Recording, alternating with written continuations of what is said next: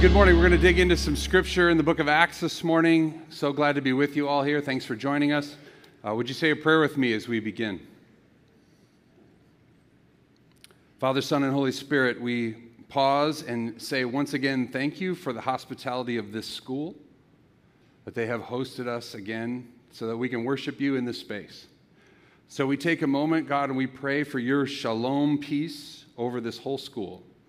We imagine tomorrow morning the hustle and bustle of kids coming in and teachers and administrators and all the folks who make this place go, we pray for peace over them.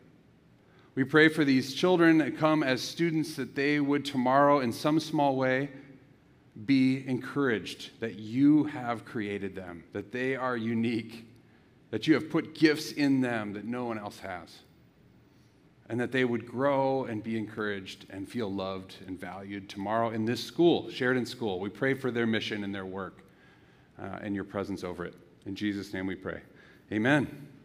So, over the last few weeks, we've been in a conversation that's called Why Church? We've been asking this question, Why Church? which I think is such a great question. And many, many people are asking that right now, whether you've been part of a church before or maybe you're considering being part of a church you're kind of wondering to yourself, yeah, why, why are people doing this? Why are we doing this? Um, what, what's the reason? What's the value of being engaged in a church? So, we're going to continue that conversation today. I don't know if you're like uh, my own experience of this, but I can think back over my life and it feels kind of roller coastery on this question. Like at some points in my life, I've just been mad at church and sick of it and quit for a while. And at other points, I think, man, the church is the greatest thing in the world. Like it's amazing what churches can do when they're when they're living into the thing that God's called them to do, and and kind of everywhere in between. And so wherever you are on this question, whether you're on one end of the spectrum or the other or in the middle, we're having this conversation. We want everybody to feel honest. They can be honest about where they're at. Some of the questions that I've heard people asking in this conversation over the last weeks are, you know, why would I do church? What's the point of church if if I can just express my spirituality on my own, you know what? Why do I need an organization to do that? I can do it myself. Or why church uh, when the church, Big C Church, has done so much hurt and harm in the world? And maybe people who are, I'm close to have had really bad church experiences that don't want to have anything to do with it. I just spoke to a friend this week who said, Yeah, this person that I'm close to, she wants nothing to do with it because of how the church has treated uh, the community that she's from. That's a lot of people. Why church when there are so many other demands on my time? I just want to sleep in and then go to brunch and pretend to zoom in or something. Or maybe you think, why church when there are so many other ways to find purpose and meaning in my life? Why would I engage with church to find that? And probably the list goes on and on and on. And if you're a person who's part of a church, if you're here worshiping this morning, a regular worshiper, I want you to pay attention to your friendships and your relationships, especially those people who aren't part of church. Maybe look for an opportunity to just ask them, like, why do you think people go to church? Or why don't people go to church? And see, you know, what, what items you might add to the list I just made. There have been lots of good sermons in this teaching series already on how to answer this question. So if you've missed those, I encourage you to go back and listen to the podcast or find the YouTube video and see uh, how helpful that teaching has been so far. But today, I want to give one particular answer to this question, okay? The, the question, why church? And my answer today is because the power of the Holy Spirit is working through the church to bring about change in the world. That's why. Why, church? Because the power of the Holy Spirit is working through the church to bring about change in the world. We're going to unpack that answer a little bit today. So let's go back for a minute and ask this question of the earliest church people, the people in the first century who maybe lived with Jesus or lived right after Jesus and were part of this very early church trying to figure out what this was really like. If we were to ask those, those folks, like, why church? Like, why are you part of church? What do we think they would say? Well, first, as I thought about that, I thought, well, they probably think it's a real weird question, right? They don't have endless, endless opportunities uh, to engage with church the way we do. Last Sunday, I was at home online in, in worship, and I went, I made my kids, poor pastor kid situation, right? Like I made my kids go to eight different worship services last week, not the whole worship service, just parts of it. But we could sit on our couch and be on YouTube and go from church to church to church to church to church. And they're like, oh, wow, those people wear robes. That's a song I never heard of. I don't know what they're saying. What's going on in this church? And it's awkward, kind of, right? Because you're like zipping in and out of all these congregations. We couldn't do that in the first century. They wouldn't have understood the infinite kind of choices that we feel like we have now. But I think if you would have asked them, like, why church, then they would have started to tell you stories. They would have said, Well, have you heard the story of how the followers of Jesus brought healing to this community and this person? Have you heard the story of how God raised Jesus from the dead and now we believe that he really was God's son and we don't have to fear death anymore? Have you heard the stories of the power of God working through these people who are following Jesus? Have you heard those stories? That's why we go, that's why we're part of this. I think of the story in Acts chapter 3 and 4 where Peter and John are walking to the temple, and there's a guy who's there every day who can't walk. And he asks them for money, and Peter and John say, We don't have any money, but what we have, we're going to give to you in the name of Jesus Christ. Walk. And he gets up, and he walks into the temple with them, and he worships with them. And the people in the community are, of course, amazed and overjoyed. Like this guy, we've seen him every day, can't walk. Now all of a sudden he can walk. And the religious leaders throw Peter and John in jail overnight, bring them in to trial, and they ask him, like, how did you do this? By what power and what name did you do this? And Peter, who's not a real eloquent speaker, just says, We did it by the name of Jesus Christ filled with the power of the Holy Spirit, the text says. He just says, it's Jesus' power that did this, not ours. So you have these kinds of stories, right? You have stories of the power of the Holy Spirit doing crazy stuff in their midst that draws other people in to say there must be something to this, or else a guy who can't walk, walking, that wouldn't happen. So for many people in Acts, it is the power of God that drew them into that first church community. Now, maybe you're sitting here this morning and, and you think to yourself, yeah, I resonate with this answer. I too can tell stories of the power of God in my life. I know that the power of the Holy Spirit has changed me and is transformed me, and I could tell you about that. And I've seen the power of God impact other people in my life or through the church. I've seen that. I know that that's true. And so, yeah, why church? Because the power of God is transforming the world through the church. I get that. I want to look at a specific story this morning of Apostle Paul's ministry when he engages with some disciples in the city of Ephesus to just keep unpacking this idea that the power of God is really bringing change to the world through the church. So if you want to read along with me, if you have a Bible physically or digitally, Acts chapter 19 is where I'm going to read. It says, When Apollos was at Corinth, city of Corinth, Paul took the road through the interior and arrived at Ephesus. There he found some disciples and asked them, Did you receive the Holy Spirit when you believed? They answered, No.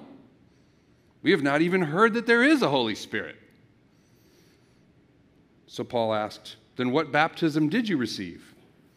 John's baptism, they said. And Paul said, Well, John's baptism was a baptism of repentance. And he told the people to believe in the one coming after him, that is, in Jesus. But on hearing this, they were baptized into the name of the Lord Jesus. And when Paul placed his hands on them, the Holy Spirit came on them, and they spoke in tongues and prophesied.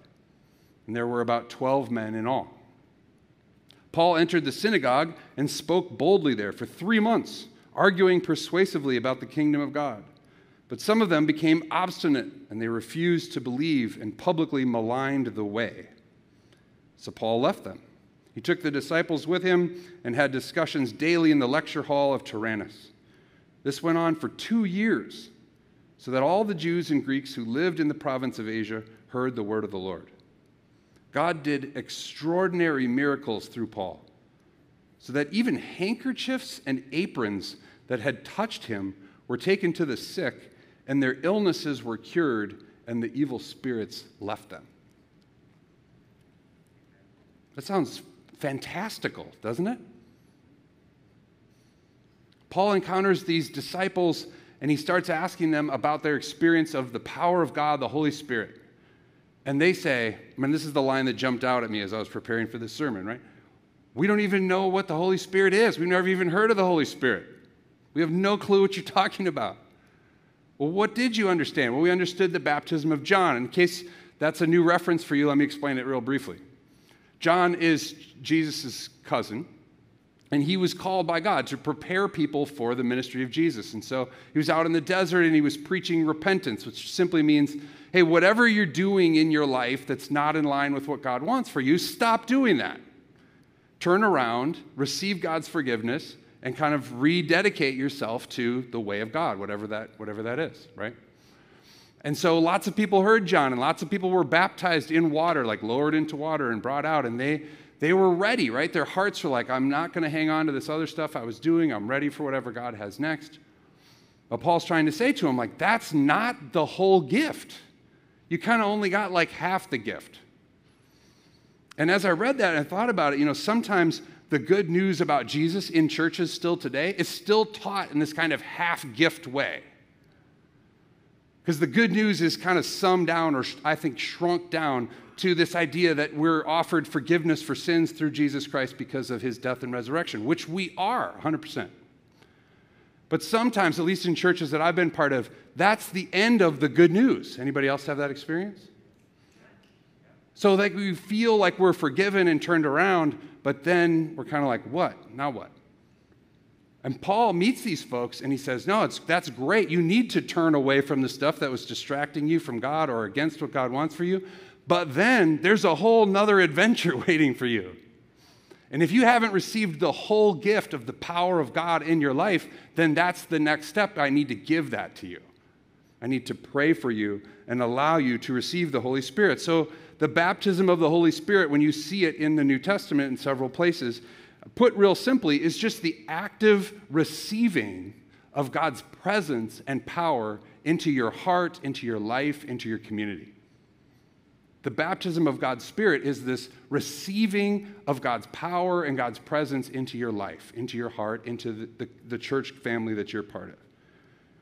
And so Paul, you know, prays for these folks, and this is almost always done by prayer in Scripture. Like someone prays and they lay hands on people, and if that sounds weird to you, I think it just means like he put his hand on their shoulder and prayed for them, which we sometimes do here at Mill City Church to kind of say like, "I'm with you. Are you comfortable? Can I put my hand on your shoulder while we pray?" He lays hands on them and he prays for them, and they respond. And the Scripture says that they respond by speaking in tongues, which we'll unpack here for a second, and they respond by prophesying. And so, for some of you, we have a really diverse group of people at Mill City Church. For some of you who come from charismatic or Pentecostal backgrounds of church, you'll be familiar with this idea of speaking in tongues. It, it simply means in Acts chapter 2, when they were first given this gift, it meant they spoke in languages that they didn't know so that the people who had gathered in Jerusalem who did speak those languages could understand the message. That was the primary gift of speaking in tongues. It also just means a language that people are empowered by God to speak that helps them communicate with God. Prophesying then means that they would say things that are true about God. The prophetic word, its simplest definition, is just like saying true things about God. And sometimes saying things that maybe God thinks is going, God knows is going to happen in the future. And so often when people were offered the Holy Spirit, those were some of their responses. They would speak in these languages they didn't know to communicate with God and other people and also say things that were true about God. But they're just simply outward signs of this in, inward reality that these people have received God's Spirit. They haven't just received forgiveness, they've also been empowered by God to be part of the kingdom of God. And Paul knew you can't just have this one, you got to have both of them. And so, one thing we learn from this story in Acts chapter 19 is that it's possible to believe in Jesus or to hear about the, the sacrifice of Jesus on the cross and, and believe that, but to not have experienced the power of the Holy Spirit in our lives. And that happens. It happens in churches, it happens in individual lives. But we are invited by the scriptures to receive the Holy Spirit in our lives, both individually and as a church community. And we receive that Spirit by prayer. It's not a complex uh, test that you have to pass. God's not trying to trick you. It's not super spiritual people who receive the Holy Spirit. It's just the people who are willing to go like this God, I'm open. I need your forgiveness in my life. And I want to be part of what you're doing, and I can't do that on my own. And I need you to be with me, and I need you to empower me. And I ask you to come and be with me and live with me and, and guide me. And you can pray that for someone else, and you can pray it yourself, and God will give you, God wants to give you the power of the Spirit. So I was thinking, um, when I'm thinking about this question, why church, there's kind of a, a general question, like why any church? Why church at all? But then there's also the question, why this church? Why Mill City Church at this stage of your life and the life of this congregation? So I wanted to share a few stories today about concretely how have we seen the Holy Spirit, the power of God, working through this church, both today and in the past. And as I started this list, I asked some people for help, Pastor Stephanie, and Ashish, and others. The list got really long, really fast. In fact, I have 13 bullets here, which I'm sure you don't want to hear all of those bullets. But there were many, many, many easy examples where we could all say, like, wow, yeah, we have seen the power of God through this church in that way. So just allow me a few minutes to tell you a few of those examples. The first one is just about where we are right now. Look around you for those of you here at Sheridan. This is the 14th school year that we've been in this school. 14th. And it is a, yeah, you can clap for that. That's great. We're on um, the third principal in this school since we've been here. And we have enjoyed, we continue to enjoy a true partnership. Like the school ministers to us, and we have the opportunity to minister to the school. The school has been hospitable to us for 13, 14 years now and hosted us and listened to our requests and helped us to do the things that we need to do on Sunday mornings. And we have had the opportunity, invited by God, to not just exist as a renter in this space, but to become part, relationally part of the life of the school. To pray for the school, to be part of helping it address its challenges, to build relationships with the principal and the administrators, to do all sorts of things way beyond what happens here on Sunday morning. And some of you may know, like sometimes when new churches begin, as this one did 13 years ago, they look for rented space sort of for a time. You know, like you rent a space until you can afford to build your own church. Well, we could have built our own church a while ago. But that's not what God asked us to do. God has asked us so far, God can always change, but God has asked us to be here and live here and make this our home. And so we have seen the power of God over a long period of time, not a year or two years or three years or five years, but 14 school years with no end in sight to see what can happen, what relationships can be repaired when God calls a church to partner and love a school and be loved by a school. That's what we're learning. A handful of years ago on a Friday, I got a call from one of the engineers that works here who said, I'm really sorry to be the one to tell you this news but you are not, you cannot worship there this coming Sunday, like 48 hours from now, which is not a great call for a pastor to get. I don't know if you know. Organizing worship services for several hundred people takes some logistics. And so getting a call say you can't be in there is not great on Friday. But that sent us as a church into a series of steps. One being hosted that Sunday by one of our wonderful friends, Sanctuary Covenant Church, that very Sunday, where we said, Is it cool if we bring a couple hundred people and all our kids to your worship service on Sunday? And they were like, Yeah, yeah, come on over. But then we went to the middle school uh, up in Northeast here a little ways, and uh, it was hard. The logistics were hard, but our leadership team and our covenant members kept listening to the situation instead of just being crabby about being out of our space. And what we heard God saying through that number of weeks, couple months, was hey, look how you can pick up and move and be a worshiping community in another space. And we saw people come to that worship service from the surrounding area who said, I've been looking for a church. And what we heard God challenging us, we heard the power of God's Spirit saying to us was, hey, maybe it's time for you to reproduce what you've learned how to do at Sheridan. And in a little bit of time, Pastor JD and Pastor Christian Ann and a whole team of 30 people heard God inviting them to go across the river and start North City Church. And they have done that. And they're now worshiping there, and they're engaged in all kinds of ministry over there because the, the Spirit of God led us to do that. Hear me saying, it's not just like we went in a room and hatched a cool plan to start another church. We got kicked out of our space. And that made us wonder, like, what is God trying to say to us? And here's what it was, and that's what happened. I have heard many, many stories from individual people in this congregation. Mill City is far from a perfect church. I know that. But I have heard lots of stories of people who say, I was hurt by church. I had some terrible church experiences. I had bad leaders in my life. And this church has been a place where I could come and sit.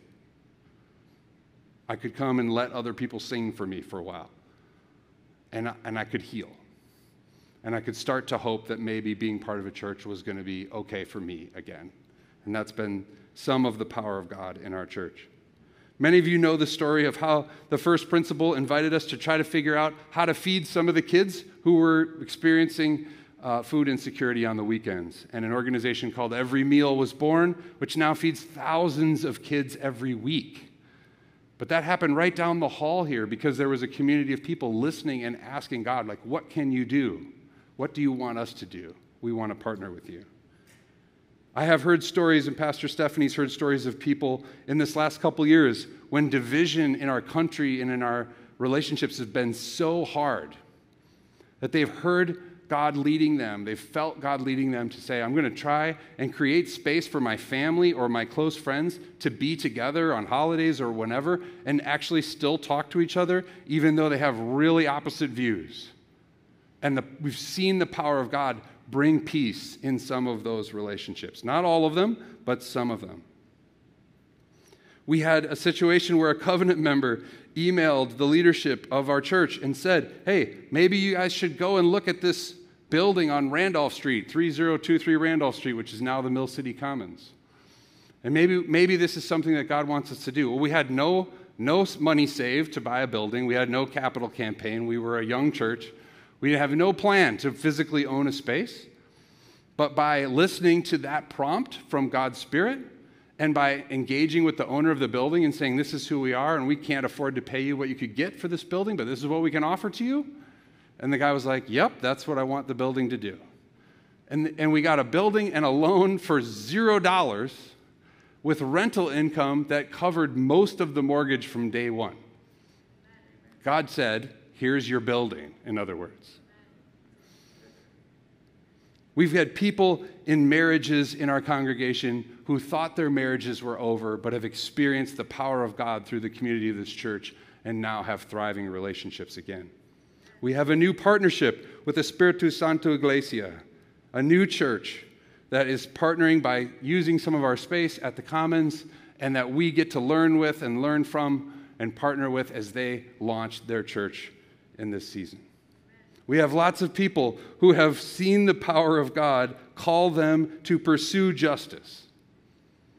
From whatever background that they're from, to see that God desires there to be just systems, that there'd be just churches, that be just workplaces, and that we've had to do a lot of learning and hard conversations and take actions that help us to be the people that God's called us to be as persons fighting for justice. We've become a community that tries to lead as a team. Super important part of Mill City's history. When my wife and I were discerning about how to start Mill City Church, 19 different people, that's what it felt like, told me, You need to meet Stephanie Williams. And so finally, I said, Okay, l- let me meet this gal, Stephanie Williams. And I met her at the Bethel Seminary campus. And I sat with her and I said, Stephanie, here's the story. We don't know each other very well. This is kind of the idea. God's given us this passion to start this church in Northeast Minneapolis. Maybe it's something you'd want to be part of. Lots of other people think you would want to be part of this that no. So here it is. Here's the pitch. And I said to her, Hey, maybe you need time to think about this, a big decision, pray about it, talk to your friends and family. I get it. Like, let me know what you think. And in classic Pastor Stephanie style, if you know Pastor Stephanie at all, she just looks right at me and says, yeah, I've already been praying about that. I'm in. Let's do it. What, what, what's next? What do we do next? And God, she told me later, like God had been speaking to her. She had been having dreams at night. She had been having conversations with people about what a different sort of church might look like that maybe she could be part of and maybe she could provide leadership to. And God had already orchestrated that meeting so that she and I could figure out not just how to lead a new church, but how do you lead a new church in team? How do you share power? How do you share decision making? How do you build a community that's led by a group of people, not just one person or one person's personality? We had a young person um, named Mitch who, when he was 16 or 17 years old, heard an announcement at Woodridge Church that helped get Mill City started and had just become a Christian through a youth group at his high school. And he decided to drive from Wayzata to northeast Minneapolis, which I doubt he'd really ever been to before, and help us set up this mess of a worship service that we were trying to figure out how to do. Do you know any 16 or 17 year old kids who get up at 6:30 on Sunday morning to go help people set up worship services? I hadn't met any at that point. But Mitch kept coming and kept coming and kept coming. And over the next few years, his whole family started coming to this church, even though they had not been church going people. And eventually, all the folks in his family got baptized in the Mississippi River down at Boom Island. Just a short time before his mom passed from an illness that she'd been battling for many years.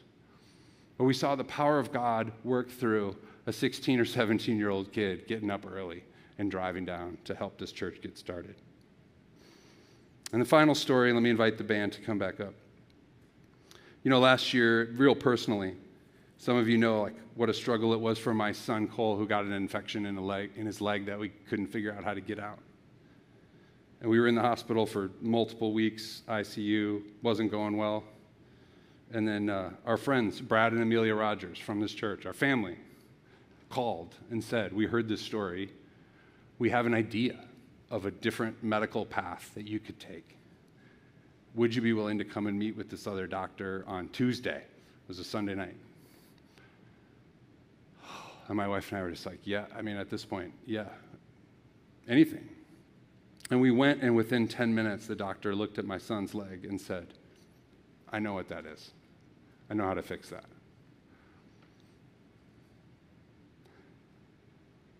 And if, I don't, I mean, if they hadn't intervened in that way, if they hadn't picked up the phone on a Sunday night, probably feeling like they were, you know, interrupting us in some level, if they hadn't done that, I don't know what happened to my son. So you see the power of God, right? Through the stories not just way back in the first century, but right now. You see the power of God working through the church. It's flawed. I get it. We got to acknowledge that too. But you still see the power of God working through flawed humans to bring change in the world.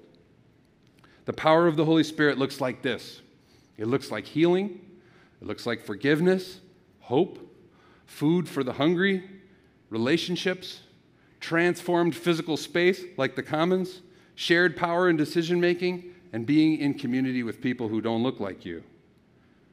The Holy Spirit works in lots of ways, not just speaking in tongues and prophesying, as great as those things are. It also works in really regular ways, like conversations that change your life listening to Scripture together over periods of time, praying and listening to God, valuing the gifts of all the people in the community, paying attention every day to how God is present and active in your life, and believing, even in the midst of this insane world that we live in right now, that the power of God is still real. So, why this church? Why Mill City Church? Because we can see the power of the Holy Spirit working through this flawed church to bring change in the world. And we want to be part of that. So let me just say if you're on the fence right now, whether you're at home or here, and you're wondering, like, why church? I just want to say real simply because you don't want to miss the next chapter of what God's going to do. Amen? Amen? Let's pray. Jesus, we love you. Holy Spirit, we thank you for working through us, even when we're kind of a mess, even when we feel like we can't take another step.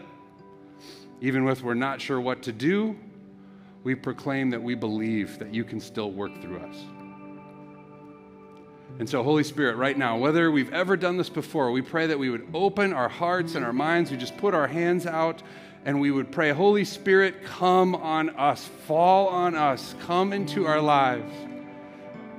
Help us to remember if we've forgotten what it's like to be near you and to feel your presence. Give us confidence again that even though things are hard, you are with us and you can work through us to do the good that you want done in the world. We want to be part of it. Bring forgiveness and healing and hope and peace into our lives and help us to trust you with the next faithful step. In Jesus' name we pray. Amen.